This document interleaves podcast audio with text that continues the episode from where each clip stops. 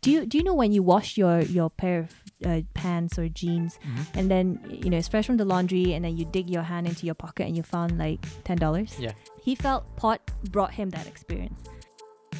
Empowerment to me means that people are given the freedom to make a choice and without without being forced into a specific definition of what a woman should be or what success should be for women. Hi everyone, I'm Maxence and you're listening to Lead Ventures podcast.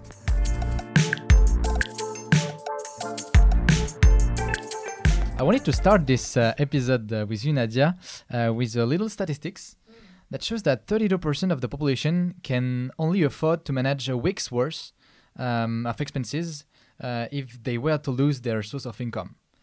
Um, so today we are going to tackle this subject uh, with um, with Nadia, the co-founder and CEO of Pod, um, an application that seeks to be the Coca-Cola for personal finance, right? Yeah, that is yeah, that's correct. So hi Nadia, I'm really happy to having you on our Lead Ventures podcast. Thank you, Maxence.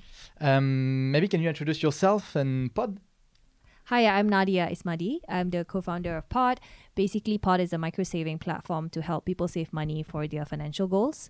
Um, they set come onto the platform, set a target. Maybe they want to um, go on a holiday with their family, and then uh, basically what we will do is help them save via a few ways.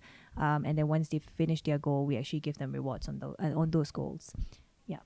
So you're passionate about personal finance, Yes, I am. but also fashion and but also blogging, right? Yes, yes, you're absolutely right. Yeah. Uh, so basically, I think the reason why Pod started was also because uh, I suck at managing my own money. Yeah, it's a personal problem. I'm building it for myself, really. Yeah. Then so happens that uh, 75% of the population of young people can't save money, so now they also need the platform. So um, that's why you created Pod. I mean, because it was a personal pain point. I mean, Yeah, so um basically this is the irony, okay? This is the honest answer as to why Pod started. So I used to work for a fund manager, um a Japanese fund house called Nomura. We manage funds for institutional clients, so your pension fund, central bank and all that. Um I manage people's money, but okay. but I cannot even manage my own. Like every single month I would just always be wondering like what happened to all my money? I thought I still have some left, right? But apparently, you know, it, it just goes on and on, right? If you don't observe your spending and things like that.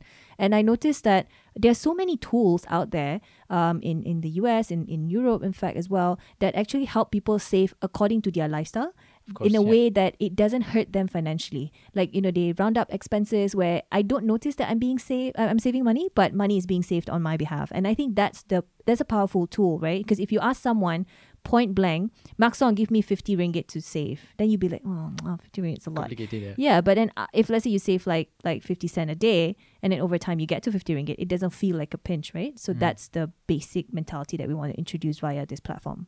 Um, so, maybe can you explain um, how did you meet uh, Lead Ventures, um, and how did you work with us?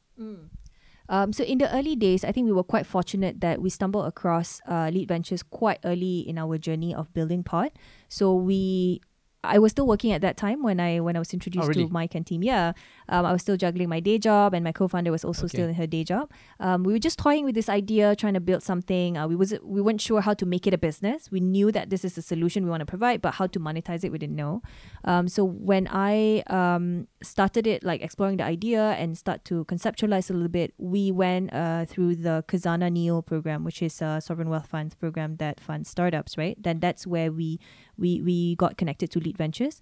Um, and I think what was really helpful for us or the pivotal moment for us with uh, our relationship with Lead Ventures was we get to understand um, what the landscape of, of fintech looks like and, and, and we got introduced to industry experts and, and partners that if we were to do it by ourselves probably we couldn't have gotten into the door so i think that was the the moment that um, we felt that oh lead ventures was, was really really helpful in that sense um, and and we have access to um, pool of, of people that we can brainstorm and and uh, ideate with um, i think that was really useful Okay, very interesting. Let's talk more precisely about Pod.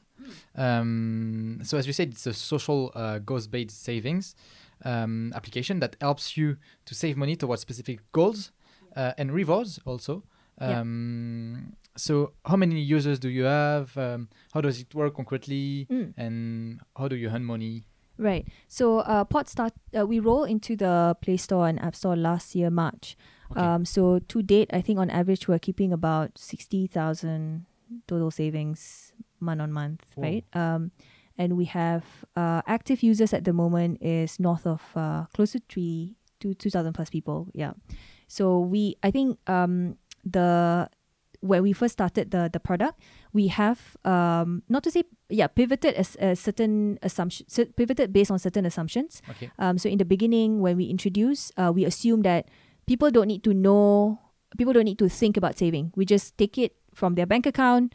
Not to say without them knowing, but without them realizing, Yeah. and then we just disclose in our platform and our app. They can track oh when was money taken from their account. Okay. It works great for people who have fixed income Ah, yeah. people like you and me, right? Mm. Who earns, I mean, I earn like B40 salary, but you know, in the sense that it helps where you just link it to your bank, you forget about it, right? But in the rise of gig economy, you see a lot of people who don't earn fixed salary. And, Yeah, and not yeah. just gig economy, you see all this like, and when we say gig economy, people imagine like the riders and all that, right? But you also should think about people who are artists, who are performers. They don't earn fixed salary. As and when they have, you know, projects, then they get something. And if they don't, they don't. it varies through time. Yeah. and it va- varies every single month and and some you know they can go weeks on end without salary so Mm. i mean so the how do we provide flexible way of saving based on the user's um, income at the moment so we noticed that collaboration with partners like GoGet, um, it's an on-demand job platform, was really helpful because what we did was just tackle it at the source, like at the source of their income. So when the platform uh, earns before they send back the money to the uh, riders or the the part timers, they uh, basically now can can say, hey, do you want to save ten percent, twenty percent of your income? Ah, okay. d'accord. and they can do it according to their month on month salary. And I think that was very useful for them. So a lot of them are treating us like a mini pension fund. Like they're setting aside like percentage of their income into into savings. Um, so those I think moments right by which we we learned about behavior of, of users, we started thinking about, oh, okay, what are the other ways um, that we think could help people save money? We assume that people need to save a lot at once and forget about saving.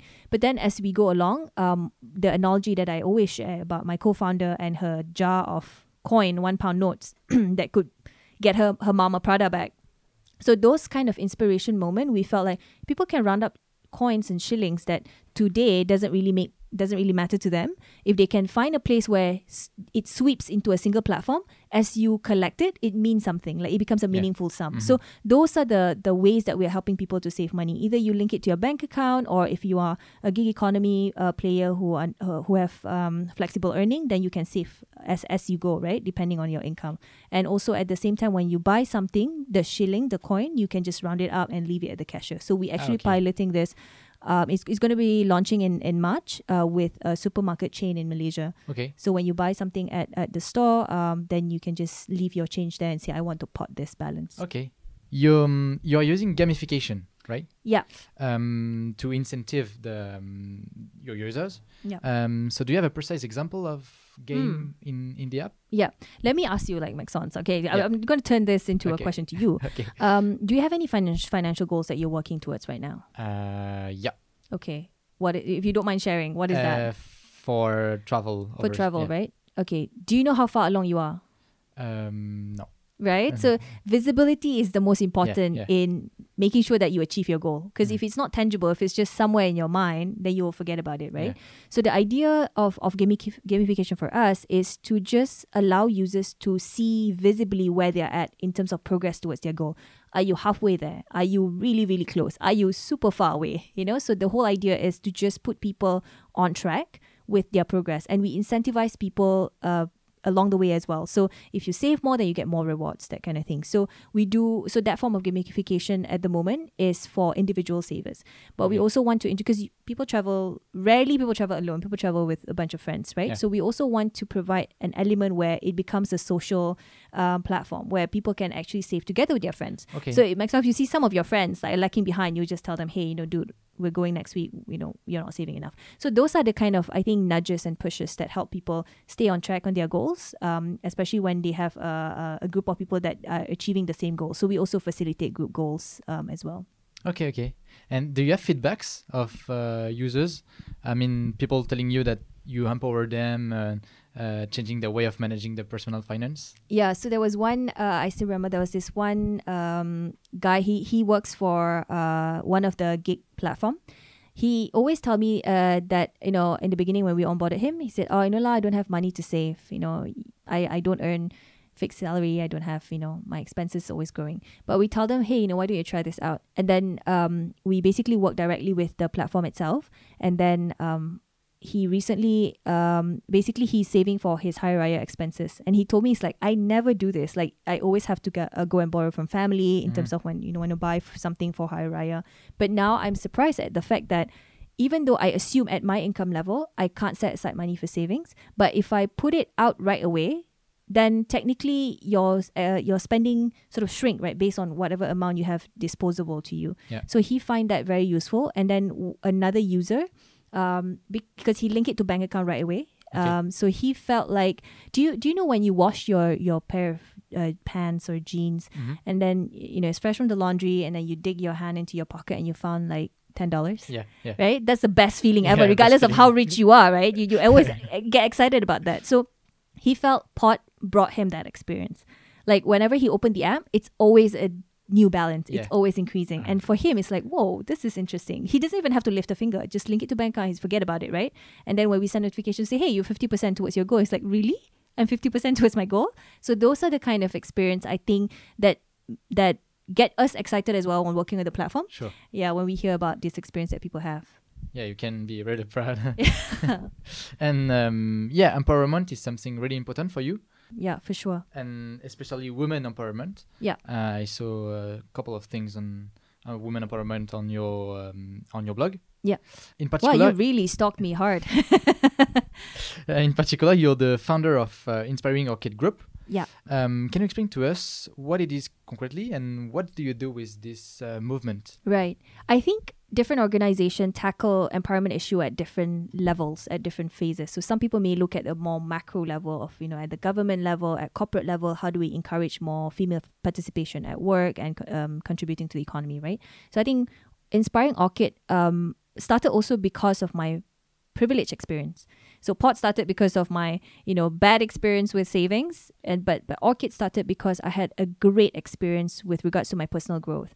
So when I was younger, um, I joined uh, quite a fair bit of development program um, Okay. that basically shaped me to become the person I am today. And I'm really, really grateful for that experience. And I realized not everyone has access to that experience. So one of it, uh, notably, was um, I was part of this leadership program by Axiata.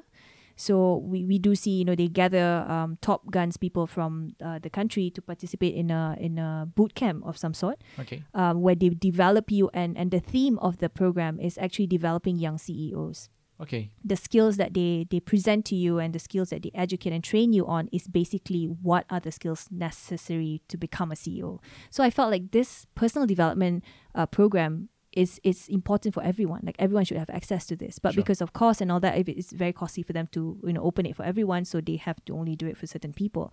So I felt like how do I break this up? Whatever the learnings that I've gotten from the program and various others as well, how do I break it up and make it more accessible for young female audience? So I was very fortunate that the moment I graduated, because of all this intense development that was pouring onto me, I Yeah. I finding a job wasn't difficult for me, and then you know building a, a career wasn't difficult for me. But not everyone has access to that, so I felt that uh, more females should be given the opportunities to enhance their skill set to make them successful in their own rights, right? Whatever that may be, it could it doesn't need to just be in corporate. It could be you know they want to become their own. Um, photographer whatever they want whatever their their ambitions are i think they need this a certain skill sets that if we can provide it then it will be very useful and helpful for them. So orchid started because of that. I want to help young women to um, enhance their skill sets to be able to for them to achieve their their respective goals you know? Um so and provide them the accessibility of that. And um, from our previous programs that we've done is basically we go to universities and and select a certain theme. So maybe uh, this month we want to actually educate people on how to go through interviews, work interviews, what what are the do's Okay. and don'ts, you know, those kind of trainings. And then for another, uh, maybe we'll go and, and and teach them about even basic things like um, having confidence to speak out your mind, having confidence to ask questions. A lot of people are very timid and shy. So by the end, I think what was useful was by the end of the program, we do see changes in this group of people. Oh, really? And the best part is actually we bring in um so there are two parts to the workshops that we do. So number one is just more like a classroom setting um where we we tell them okay these are the the content we want to deliver right. So then they will okay you know uh, we give some examples and then uh, they will have to practice it out. The the practice part is actually powered by um a, a challenge. So we tell them okay there's this NGO that is facing challenge with say funds. So how do you go about it, right? Then you have to pitch it, you have to present in groups. Everybody must talk. And then the person who's listening, the people who are listening to the presentation are actually potential employers. So we Yeah. invite people from corporates, we invite people from uh, the respective uh, NGOs and all that to sit down and listen to them, and then you know provide them the opportunity to interact with potential employers and see what are they looking for. I saw another thing on your blog, Yeah. uh, really interesting. You wrote a, a title, How We Just Being Fragile, in which you explain that according to you, women should focus on building their capabilities um, while trying to push for equality. Yeah. So, um, how are you doing personally to better yourself? Yeah. So um, I think step one for me, and I always have to remind myself every single time that I I should never walk into a room expecting to be discriminated against. You know, so you never have a victim mentality in your mind, right? So when you walk in, always think the play the playing field is level, is even. Okay. Um, so and, and things may or may not go your way, right? So if it doesn't go your way, and that's where we tend to assume that we're discriminated against because we're female people, we're female, right? So without even looking at the maybe there are certain things that we're actually lacking. Um, so I always um, look back and think, okay, if things doesn't go my way or if I don't get the results I want, what is the contributing factor and tackle it like and, and be objective about it um, so the things that i'm doing right now for my own personal self especially when we are you know in, in the man's world because i'm a founder of a tech company you know even the industry itself you hardly see any fintech female founder um, and and even in the fundraising space you hardly see any um, you know vcs that are female in this region so it Yeah. is a bit of a challenge Mhm. but it doesn't it shouldn't be a um, preconceived notion that you have in your head where oh because there's not a lot of female i may get i may be biased against and things like that. So i i never really feel that um, if things doesn't go my way the first thing in my mind is oh because i'm female. I always look at it objectively and Okay. and you have to do con- you have to consciously do it. Sometimes you it's so easy to blame others when things doesn't work out right? Uh, yeah so the thing that's uh those are the things that i'm, I'm doing at the moment. In better betterment towards um my my skills and all that i think that's a given. I i learn it on the job right? So basically as a founder you you have so many things you need to manage your team you need to manage communication with investors stakeholders and etc so i i'm still learning i'm not perfect so i think day to day i treat it like a like a learning experience okay, very interesting. And what is your personal definition of women empower- empowerment? Yeah. So I do think that um, empowerment to me means that people are given the freedom to make a choice and without without being forced into a specific definition of what a woman should be or what success should be for women. So to me, I think if I chose to work on a startup and be a founder, even though I'm female, I should be able to do that. Because I mean, um, a lot of times, even uh, culturally, it is a bit challenging to even fight for for this route because people always assume that oh you know as a female there's a certain um checkpoints that you need to hit you know if you're a certain age then you need to do this after you're a certain age you need to do this. And um sometimes i notice that the biggest enemy for female are actually other female surprisingly you know and it, it happens because um maybe my definition of success right now is to be a founder. I may tend to look at say people who have different definition of success. If they want to be a homemaker i shouldn't say that they are less successful than me because my their definition of success is different and vice versa. So i do think that female female themselves in the community should start supporting each other's choices as well. Who is inspiring you personally uh, as a woman or as an entrepreneur? right. Um, i do have different inspiration sources for different things. Uh-huh. Um, so one uh, person that actually helped uh, shape my my thinking and and uh, the the way I view certain things is actually my my ex boss from uh, from Nomura. Okay. Uh, so she's a she's a personal mentor of mine. Um, she is someone who I would think is a startup founder stuck in a corporate shell. She's someone who is super agile, you know, super progressive. Um, and she is never afraid to this date at her level as the first female MD of a Japanese conglomerate. She's never afraid to say, I don't know. Okay. and and to me that's powerful. Like you know if, if you're at that level Yeah. for you to even you know bring yourself down to say hey nadia I, I i don't know this. Why don't you you know explain it to me or share this with me? Then i feel like it's it's really powerful because she's always learning. And i think that's the mentality i want to have as as an entrepreneur. I want to always be learning. And and um, there's a famous saying within the startup community fail fast right? Fail often fail fast. And Yeah. i think that is very very true to to her to her life and obviously the another influence is um my my parents because they each are very different people my dad and my mom are completely different people Okay. so um my mom is a homemaker now. She used to be a teacher. Uh, my dad is uh, is a surgeon. So he is the single most hardworking person I've ever met in my entire life. I, I think because the job requires him to do right. Yeah, like yeah. if if there's a phone call of someone facing an accident at three a.m., he'll wake it He up. He will have wake up and go right, and then then come home and then another one at six a.m. He still Yeah. have to go.